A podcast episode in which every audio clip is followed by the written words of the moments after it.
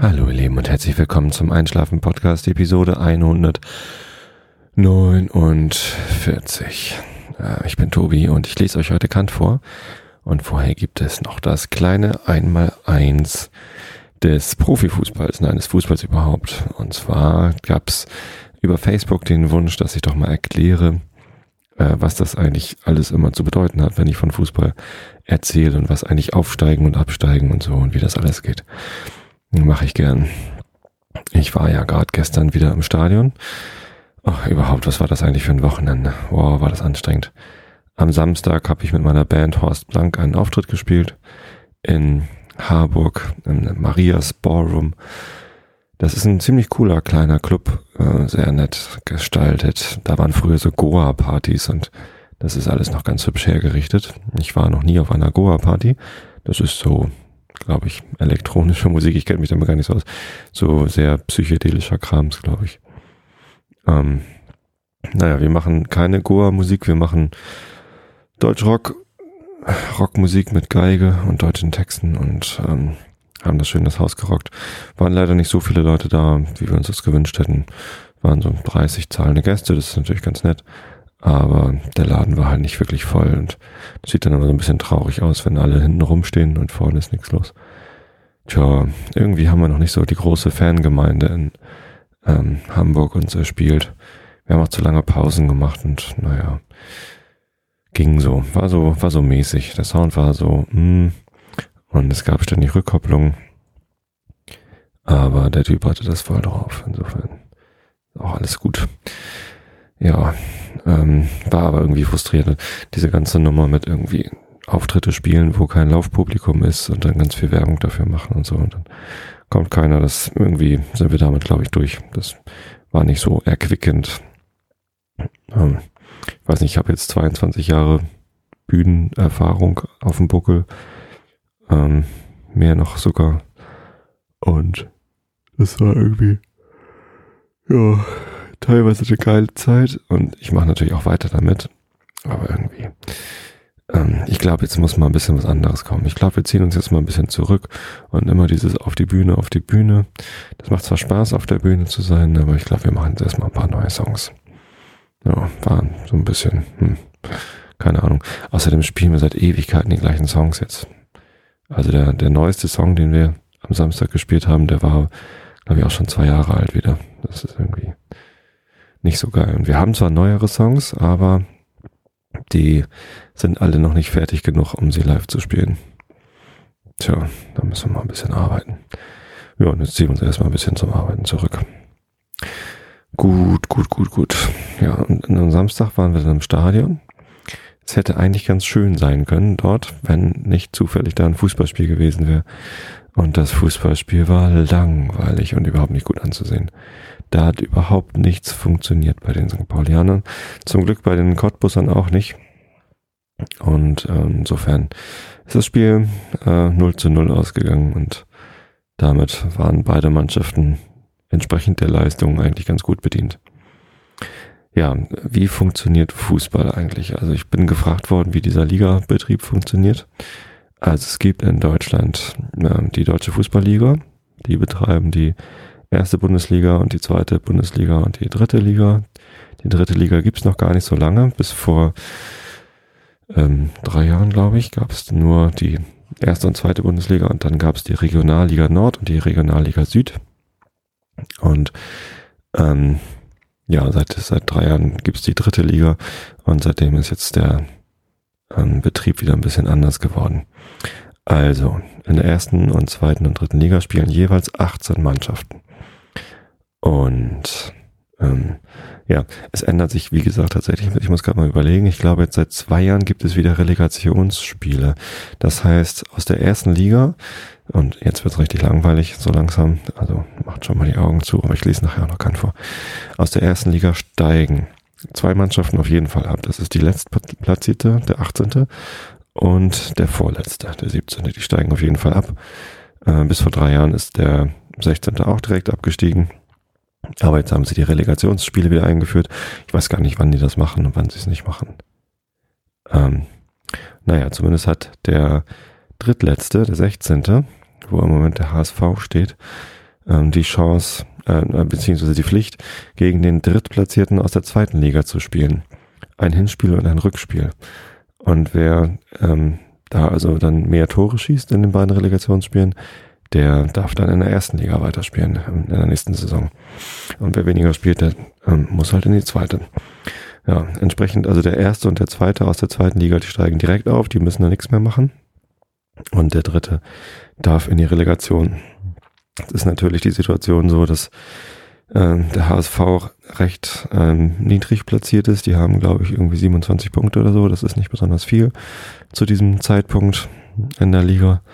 Und ähm, ja, das ist da alles recht eng. Also die sind auch punktgleich mit dem 15., aber sie haben dadurch, dass sie weniger Tore geschossen haben, wenn man nämlich punktgleich ist, geht es darum, wer die bessere Tordifferenz hat. Und wenn man die gleiche Tordifferenz hat, geht es auch noch darum, wer irgendwie mehr Plus geschossen hat, mehr, mehr Tore einfach versenkt hat. Und ähm, ja, im Moment ist der HSV auf dem Relegationsplatz. Und ähm, St. Pauli könnte es tatsächlich auch noch auf den Relegationsplatz in der zweiten Liga, auf den dritten Platz schaffen wenn am nächsten Montag das Spiel in Düsseldorf für St. Pauli entschieden wird, dann wäre St. Pauli auch auf dem Relegationsplatz und dann wäre die Relegationspartie eben FC St. Pauli gegen HSV.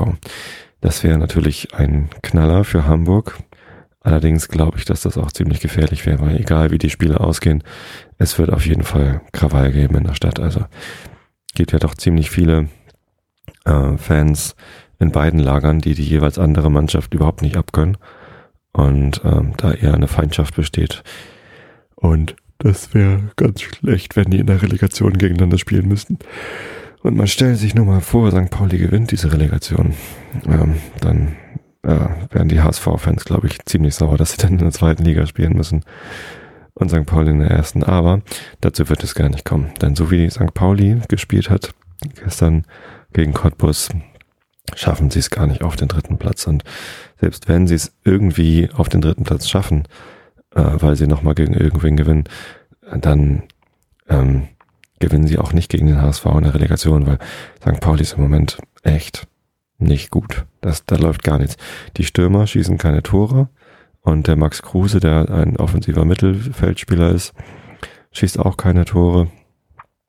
Ähm, der hat in der Hinrunde, hat er irgendwie ganz viele, äh, also die Hinrunde, ja, nochmal erklären. Also es sind ja 18 Mannschaften und jeder spielt gegen jeden. Und zwar einmal auswärts in einem Gästestadion und einmal zu Hause als Heimspiel. Das macht also bei 18 Mannschaften 17 Hinspiele und 17 Rückspiele. Wird natürlich immer schön abwechselnd gemacht, so dass man immer ein Heimspiel, ein Auswärtsspiel hat.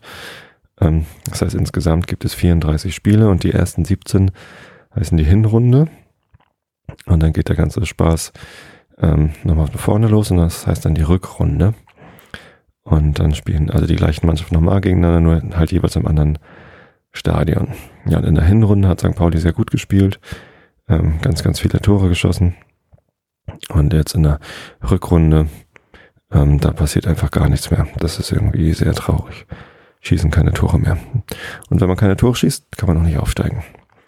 Ja, ähm, ist, also das mit dem Nicht-Aufsteigen finde ich ehrlich gesagt wirklich nicht so schlimm, weil wenn St. Pauli in der zweiten Liga spielt, dann ist es viel einfacher an Karten ranzukommen und dann kann man da viel leichter ins Stadion kommen. Ich bin ja ganz gerne mal im Stadion.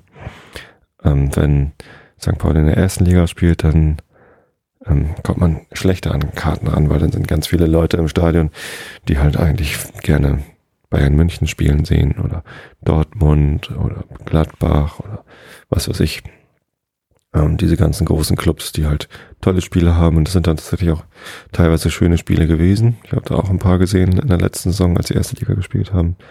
Gegen Dortmund zum Beispiel, die dann ja auch Meister geworden sind. Das sah schon toll aus, was die gemacht haben. Kann man gar nichts anderes sagen. Ähm, ja, genau, aber wie gesagt, wenn sie nicht aufsteigen, das ist gar nicht das Schlimme, aber dass sie jetzt halt im Moment keine Tore schießen, macht halt auch keinen Spaß. Ne? Also wenn sie dann ähm, verlieren und nicht aufsteigen, ja, so what, aber so ganz ohne Tore, das macht irgendwie echt keinen Spaß. Und insofern, tja, war das nicht so schön, äh, das Fußballspiel anzusehen. Aber ansonsten war es schön im Stadion. Wir haben Bekannte getroffen, so Facebook, Twitter, Bekanntschaften. mit denen ich sonst nur gemeinsam über St. Pauli twittere. Und wir haben alkoholfreies Bier getrunken. Es gab sogar welches mit Alkohol, obwohl ich gedacht hatte, dass wenn ein Cottbus kommt, dass das dann so ein ähm, Sicherheitsspiel ist, wo es, wo kein Alkohol ausgeschenkt wird. War aber gar nicht so. Ja, angeblich haben die Cottbusser ähm, so ein bisschen ähm, Neonazi-Gesänge von sich gegeben. Wegen ein Sieg heilt unsere Wunden oder so. Und da ist natürlich dann das Wort das Spiel Sieg heil eingepackt. Äh, muss nicht sein, oder? Also, ich weiß nicht. Ähm, ich habe es nicht selber gehört, aber ist mir berichtet worden und ich weiß einfach nicht, ob man sowas unbedingt noch singen muss. Ich meine, haben die im Geschichtsunterricht nicht aufgepasst? Also man weiß doch, was passiert ist, als das letzte Mal die Kai gerufen worden ist in Deutschland. Das sollte sich um Himmels Willen bitte nicht wiederholen. Nun ja, ja, vielleicht war es ja auch gar nicht so. Ich wünschte mir, es wäre nicht so. Gut, was kann ich denn noch langweiliges über Fußball erklären? Ich wollte nochmal erklären, wie Abseits funktioniert. Das wollte ich schon immer mal erklären. Das ist nämlich gar nicht so einfach und das ist ja auch immer wieder ein gern genommenes Beispiel für Dinge, die schwer zu erklären sind, wenn man irgendwie mit Leuten Fußball guckt, die das nicht so kennen. Aber, aber, aber, es gab eine Situation bei einem St. Pauli-Spiel, ich glaube, es war gegen Fürth, in der vorletzten Saison. Nee, war das gegen Fürth? Ich weiß es gar nicht mehr. Also, Abseits bedeutet, die Mannschaft, die den Ball hat, die greift ja meistens an und schießt ihn nach vorne, ähm, damit vorne noch einer ist, der den Ball annimmt und dann ein Tor schießt. So geht das. Ne? Oder es läuft einer ganz alleine nach vorne und schießt ein Tor. Das geht auch, aber es ist eher selten. Das macht so ein Diego Maradona oder ein Messi. Nee, Messi spielt ja auch immer. Ähm, aber, also meistens spielt man sich den Ball zu und das nennt man einen Pass. Wenn der Ball zugepasst wird, dann, äh, genau, wandert er häufig nach vorne, bei St. Pauli häufig auch mal nach hinten. Aber der soll halt nach vorne, damit vorne jemand den Ball kriegt und den dann ins Tor schießen kann. Oder nochmal weiter passt und nochmal ein Passspiel macht und so. Wenn man sich Barcelona anguckt, wo der Messi spielt oder auch Dortmund, die spielen richtig, richtig viele Pässe. Und die kommen auch alle an. Das heißt, die erreichen auch immer den richtigen Mitspieler und nicht den Gegenspieler. So, und das ist also äh, ein Pass. Und wenn man einen Pass nach vorne spielt, dann ist wichtig, dass äh, sobald der Pass gespielt wird, also nicht wenn er ankommt, sondern wenn der Pass geschossen wird, dass dann zwischen dem, der den Pass empfängt und der Torauslinie, also der gegnerischen Torauslinie oder der Torlinie, ähm, dass da noch zwei gegnerische Spieler sind. Sonst ist es nämlich abseits. Wenn dann nur noch ein gegnerischer Spieler ist, zum Beispiel der Torwart, meistens der Torwart, ähm, dann steht der angespielte Spieler, also der, der den Pass empfangen hat, der steht im Abseits. Der Linienrichter, der an der Linie steht, also an der Seitenlinie und immer mitläuft, der kann man ganz gut sehen. Also auf jeder Seite steht so ein Linienrichter und ähm, der ist immer auf der rechten Angriffsseite und läuft immer mit dem vordersten äh, Angriffsspieler mit und weiß und kann dann halt immer so ziemlich genau sehen, hm, auf welcher Linie steht er denn jetzt. Also ist da noch, sind da noch zwei gegnerische Spieler zwischen ihm und der Torlinie oder nur noch einer? Und ja, wenn dann nur noch einer ist, zum Beispiel der Torwart, dann hebt der Linienrichter die Fahne hoch und wedelt ähm, nee, wedelt nicht, wedelt, glaube ich, wenn er einen Foul sieht oder so. Er hebt sie einfach hoch. Als Zeichen, hier ist Abseits. Und der Schiri pfeift und die ähm, gegnerische Mannschaft bekommt einen Freistoß an der Stelle, wo das Abseits passiert ist. Ja, das ist Abseits. Also, in dem Moment, wo der Pass gespielt wird, muss zwischen dem, der den Pass empfängt, und der Torlinie müssen zwei gegnerische Spieler sein.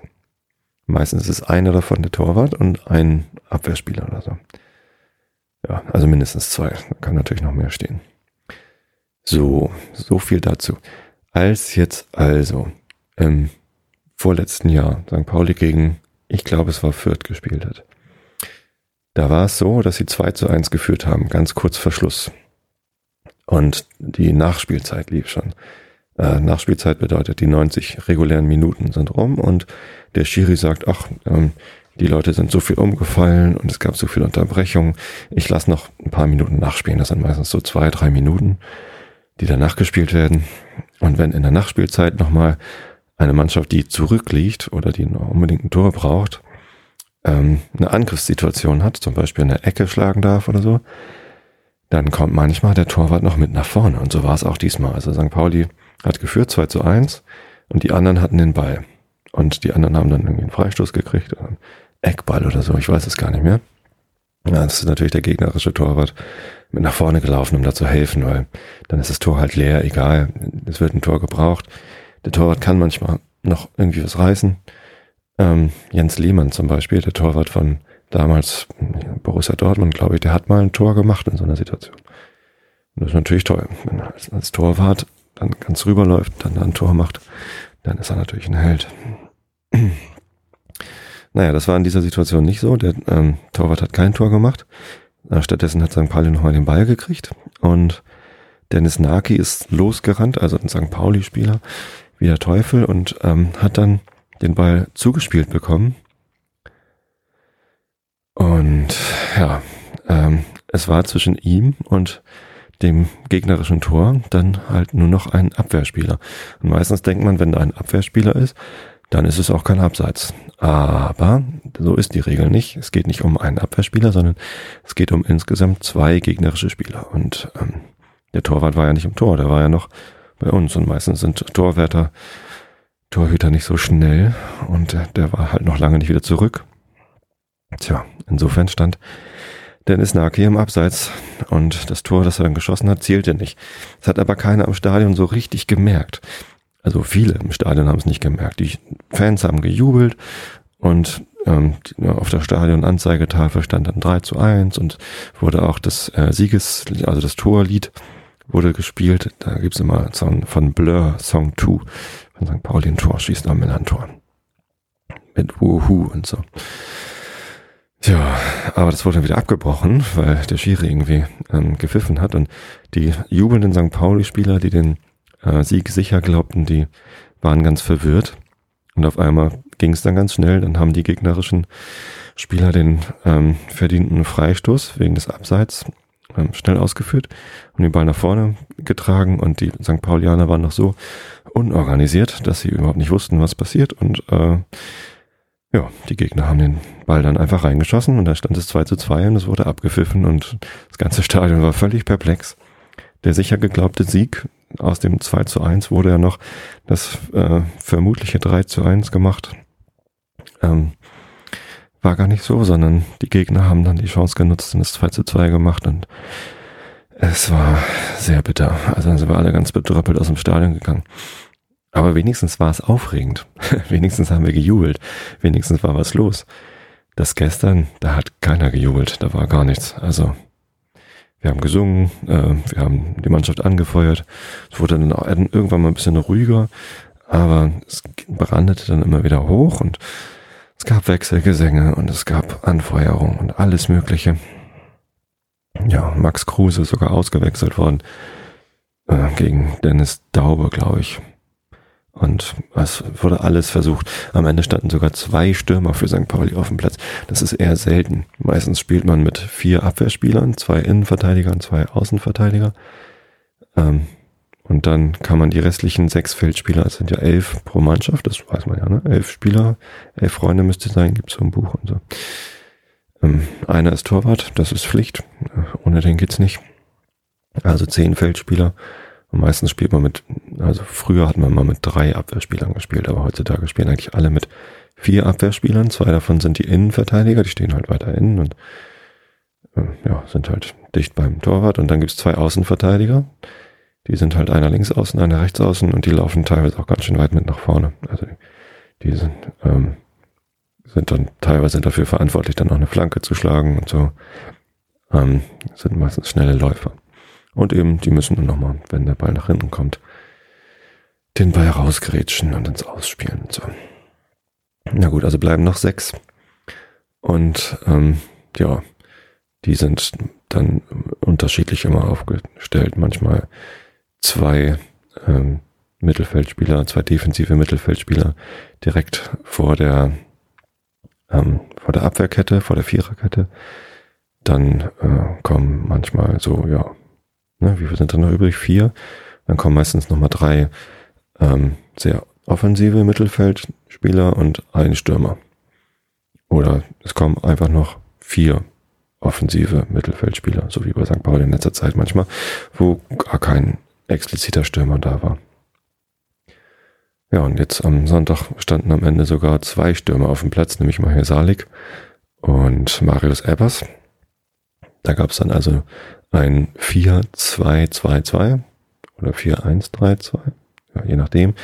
Ja, so nennt man dann diese Systeme. Also hinten ist die 4, die Abwehrkette und dann kommt halt, ja, oder 4-4-2 war das wahrscheinlich, ne?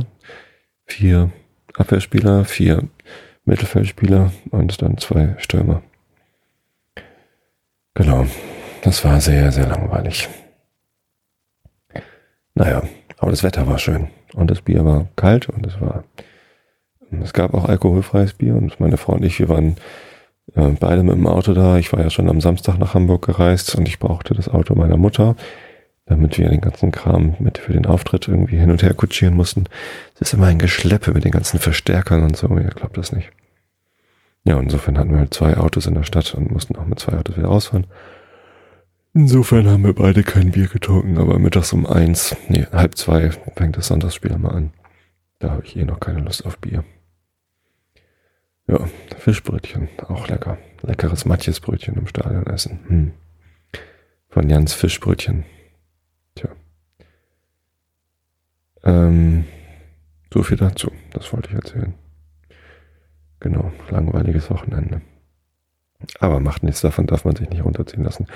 Ich hatte zwar ein bisschen schlechte Laune am Sonntagabend, weil der Auftritt so ein bisschen ja, mau war und das Spiel war noch mauer. Aber dann bin ich einfach laufen gegangen, habe meine Turnschuhe angezogen und bin noch im St. Pauli-Trikot, das ich noch anhatte, aus dem Stadion, bin ich dann joggen gegangen. Hab dann unterwegs noch Fahrradfahrer getroffen, die HSV-Trikots anhatten. Aber wir haben uns nur angegrinst und also nicht zu Ausschreitungen gekommen. Na, weiß ich nicht. Also muss ja auch nicht sein, wenn sich da so zwei Familienväter beim Sonntags Nachmittagssport auf der Straße treffen, dann muss man sich ja auch nicht noch irgendwie anfeinden. Und ihr wisst es ja eh alle, ich habe gar nichts gegen den HSV. Ich würde mich freuen, wenn er in der ersten Liga bleibt. Aber naja, wenn die absteigen, dann werde ich ein Trostspende-Lied schreiben und das mit meiner Band spielen. Zweite Liga ist nämlich gar nicht so schlimm. Liebe HSV-Fans, wenn ihr das hier hört, dann ja, bereitet euch seelisch darauf vor. Die Montagsspiele und wahrscheinlich wird der HSV viele Montagsspiele bekommen. Das ist immer so das Topspiel des Spieltags. Das wird dann am Montagabend, also jetzt gerade spielt Union Berlin gegen Eintracht Frankfurt. Und ja, so eine Top-Mannschaft wie Eintracht Frankfurt, die dann wahrscheinlich auch wieder aufsteigen, äh, die kriegt dann immer das Montagsspiel. Nächste Woche ist das Topspiel Düsseldorf gegen ähm, St. Pauli. Und das werde ich mir dann auch live im Fernsehen angucken am Montagabend. Sogar kostenlos auf Sport 1. Ja. So, jetzt habe ich euch ganz viel langweiligen Kram über Fußball erzählt. Und jetzt lese ich euch noch, noch langweiligeren Kram vor, nämlich Immanuel Kant. Wir sind immer noch nicht durch. Wir sind so ungefähr drei Viertel durch den ersten Band durch und ähm, es ist immer noch viel vor uns, aber es ist auch so dünn gedruckt und so. Oh Mann, oh Mann, oh Mann. Also, Augen zu und zugehört. Die Postulate des empirischen Denkens überhaupt. Erstens, also habe ich Augen zu und zugehört gesagt? Habe ich schon wieder vergessen. Augen zu und zugehört. Achso, und noch eine Ankündigung. Nächste Episode ist wieder eine Jubiläumsepisode 150. Die letzte Jubiläumsepisode, die 100, habe ich live gemacht. Und ähm, das könnte ich eigentlich jetzt wieder machen. Die ist ja am Mittwoch dran. Allerdings ähm, komme ich erst spät nach Hause, weil wir essen gehen. Wir feiern nämlich den zwölften Geburtstag oder sowas äh, meines Schwagers und meiner Schwägerin. Äh, die sind zwar schon viel älter, aber die haben vor etlichen Jahren einen ganz schweren Autounfall gehabt und äh, sind ja ganz knapp mit dem Leben davongekommen, lagen beide lange im Krankenhaus und haben lange, lange ähm, Probleme damit gehabt, äh, mit diesem Unfall, Unfall, also schlimme Verletzungen zu sich, äh, zuge sich zugezogen. Hätte auch anders ausgehen können. Und ähm, weil sie diesen Tag überlebt haben, feiern wir immer am 28. März den Geburtstag sozusagen, weil sie eben doch nicht gestorben sind. Und weil wir uns so freuen, dass sie noch leben, feiern wir den 28. März Geburtstag. Das ist diesen Mittwoch und dann gehen wir immer gemeinsam essen. Und das geht dann ja ein bisschen länger. Insofern würde die Live-Episode dann erst am Mittwochabend recht spät anfangen. Wenn ihr Lust habt, schreibt es auf die Facebook-Seite, schreibt mir eine E-Mail, dann machen wir das. Aber wenn nicht, dann nehme ich einfach so auf. Ist zwar Jubiläum, aber diese Live-Episoden, die sind ja auch immer ein bisschen anstrengend und so richtig zum Einschläfer schlafen sind sie auch nicht geeignet. Ja, könnt ihr mal Bescheid sagen. Wie auch immer. Ich ähm, fange jetzt doch nochmal an. Also, Augen zu und zugehört. Die Postulate des empirischen Denkens überhaupt. Erstens, was mit den formalen Bedingungen der Erfahrung, der Anschauung und den Begriffen nach übereinkommt, ist möglich. Zweitens, was mit den materialen Bedingungen der Erfahrung, äh, der Empfindung zusammenhängt, ist wirklich. Drittens, dessen Zusammenhang mit dem Wirklichen nach allgemeinen Bedingungen der Erfahrung bestimmt ist, ist, äh, existiert notwendig. Erläuterung. Die Kategorien der Modalität haben das Besondere an sich, dass sie den Begriff, dem sie als Prädikate beigefügt werden, als Bestimmung des Objekts nicht im mindesten vermehren, sondern nur das Verhältnis zum Erkenntnisvermögen ausdrücken. Wenn der Begriff eines Dinges schon ganz vollständig ist, so kann ich doch noch von diesem Gegenstande fragen, ob er bloß möglich oder auch wirklich oder, wenn er das Letztere ist, ob er gar auch notwendig sei. Hierdurch werden keine Bestimmung mehr im Objekte selbst gedacht, sondern es fragt sich nur, wie es sich samt allen seinen Bestimmungen zum Verstande und dessen empirischen Gebrauche, zur empirischen Urteilskraft und zur Vernunft in ihrer Anwendung auf Erfahrung verhalte. Eben um deswillen sind auch die Grundsätze der Modalität, der Modalität nichts weiter als Erklärung der Begriffe der Möglichkeit, Wirklichkeit und Notwendigkeit in ihrem empirischen Gebrauche, und hiermit zugleich Restriktionen aller Kategorien auf den bloß empirischen Gebrauch, ohne den transzendentalen zuzulassen und zu erlauben. Denn wenn diese nicht eine bloß logische Bedeutung haben und die Form des Denkens analytisch ausdrücken sollen, sondern Dinge und deren Möglichkeit, Wirklichkeit oder Notwendigkeit betreffen sollen, so müssen sie auf die mögliche Erfahrung und deren synthetische Einheit eingehen in welcher allein Gegenstände der Erkenntnis gegeben werden. Das Postulat der Möglichkeit der Dinge fordert also, dass der Begriff derselben mit den formalen Bedingungen einer Erfahrung überhaupt zusammenstimme. Diese nämlich die objektive Form der Erfahrung überhaupt enthält aber alle Synthesis, welche zur Erkenntnis des, äh, der Objekte erfordert wird. Ein Begriff, der eine Synthesis in sich fasst, ist für leer zu halten und bezieht sich auf keinen Gegenstand, wenn diese Synthesis nicht zur Erfahrung gehört, entweder als von, von ihr erborgt und dann heißt er auch ein empirischer Begriff oder als eine solche, auf der als Bedingung a priori Erfahrung überhaupt die Form des, derselben beruht. Und dann ist es ein reiner Begriff, der dennoch zur Erfahrung gehört, weil sein Objekt nur in dieser angetroffen werden kann. Denn wo will man den Charakter der Möglichkeit eines Gegenstandes, der durch einen synthetischen Begriff a priori gedacht worden, hernehmen, wenn es nicht von der Synthesis geschieht, welche die Form der empirischen Erkenntnis der Objekte ausmacht. Dass in einem solchen Begriffe kein Widerspruch enthalten sein müsse, ist zwar eine notwendige logische Bedingung, aber zur objektiven Realität des Begriffs, das heißt der Möglichkeit eines solchen Gegenstandes, als durch den Begriff gedacht wird, bei weitem nicht genug. So ist in dem Begriffe einer Figur, die in zwei geraden Linien eingeschlossen ist, kein Widerspruch, denn die Begriffe von zwei geraden Linien und deren Zusammenstoßung enthalten keine Verneinung einer Figur, sondern die Unmöglichkeit beruht nicht auf dem Begriffe an sich selbst, sondern der Konstruktion desselben im Raume, das heißt den Bedingungen des Raumes und der Bestimmung des, desselben.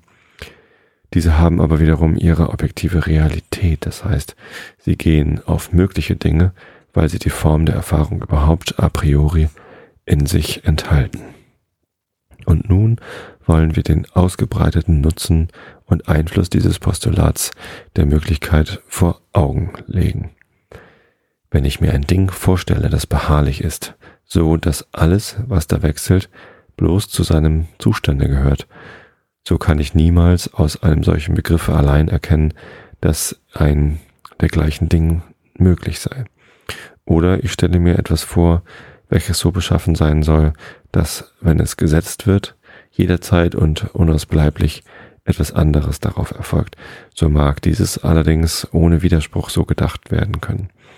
Ob aber der gleichen Eigenschaft als Kausalität an irgendeinem möglichen Dinge angetroffen werde, kann dadurch nicht geurteilt werden. Endlich kann ich mir verschiedene Dinge, Substanzen vorstellen, die so beschaffen sind, dass der Zustand des einen eine Folge im Zustande des anderen nach sich zieht.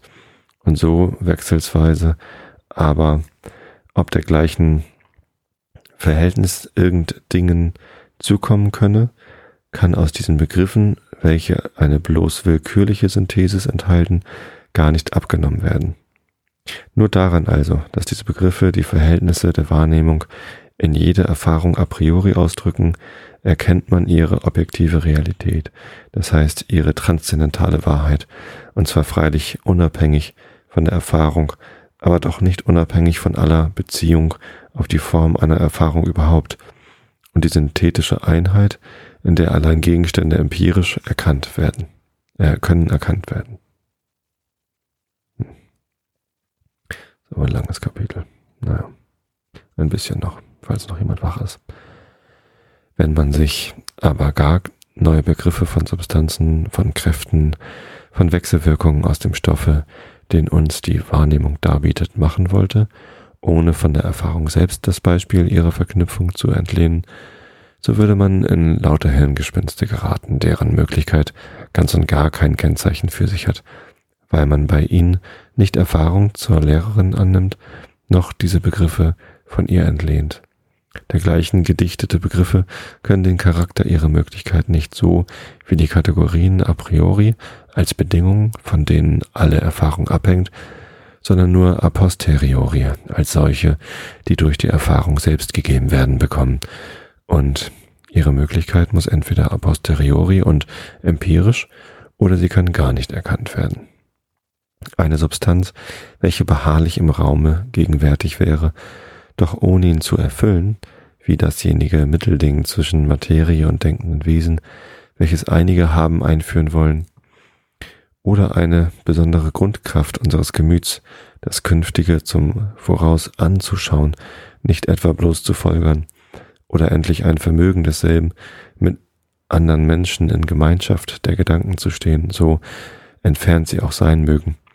Das sind Begriffe, deren Möglichkeit ganz grundlos ist, weil sie nicht auf Erfahrung und deren bekannte Gesetze gegründet werden kann und ohne sie eine willkürliche Gedankenverbindung ist, die, ob sie zwar keinen Widerspruch enthält, doch keinen Anspruch auf objektive Realität, mithin auf die Möglichkeit eines solchen Gegenstandes, als man sich hier denken will, machen kann. Was Realität betrifft, so verbietet es sich wohl von selbst, sich eine solche in Konkreto zu denken, ohne die Erfahrung zu Hilfe zu nehmen, weil sie nur auf Empfindung als Materie der Erfahrung gehen kann und nicht die Form des Verhältnisses betrifft, mit der man allenfalls in Erdichtung spielen könnte. Aber ich lasse alles vorbei, dessen Möglichkeit nur aus der Wirklichkeit in der Erfahrung kann abgenommen werden und erwäge hier nur die Möglichkeit der Dinge durch Begriffe a priori, von denen ich fortfahre zu behaupten, dass sie niemals aus solchen Begriffen für sich allein, sondern jederzeit nur als formale und objektive Bedingung einer Erfahrung überhaupt stattfinden können. So, jetzt wisst ihr voll Bescheid sowohl über Kant als auch über Fußball. Und damit entlasse ich euch in die Woche. Schlaft gut, träumt was Schönes. Ich hab euch alle lieb und bis zum nächsten Mal. Das war der Einschlafen-Podcast von und mit Tobi Bayer.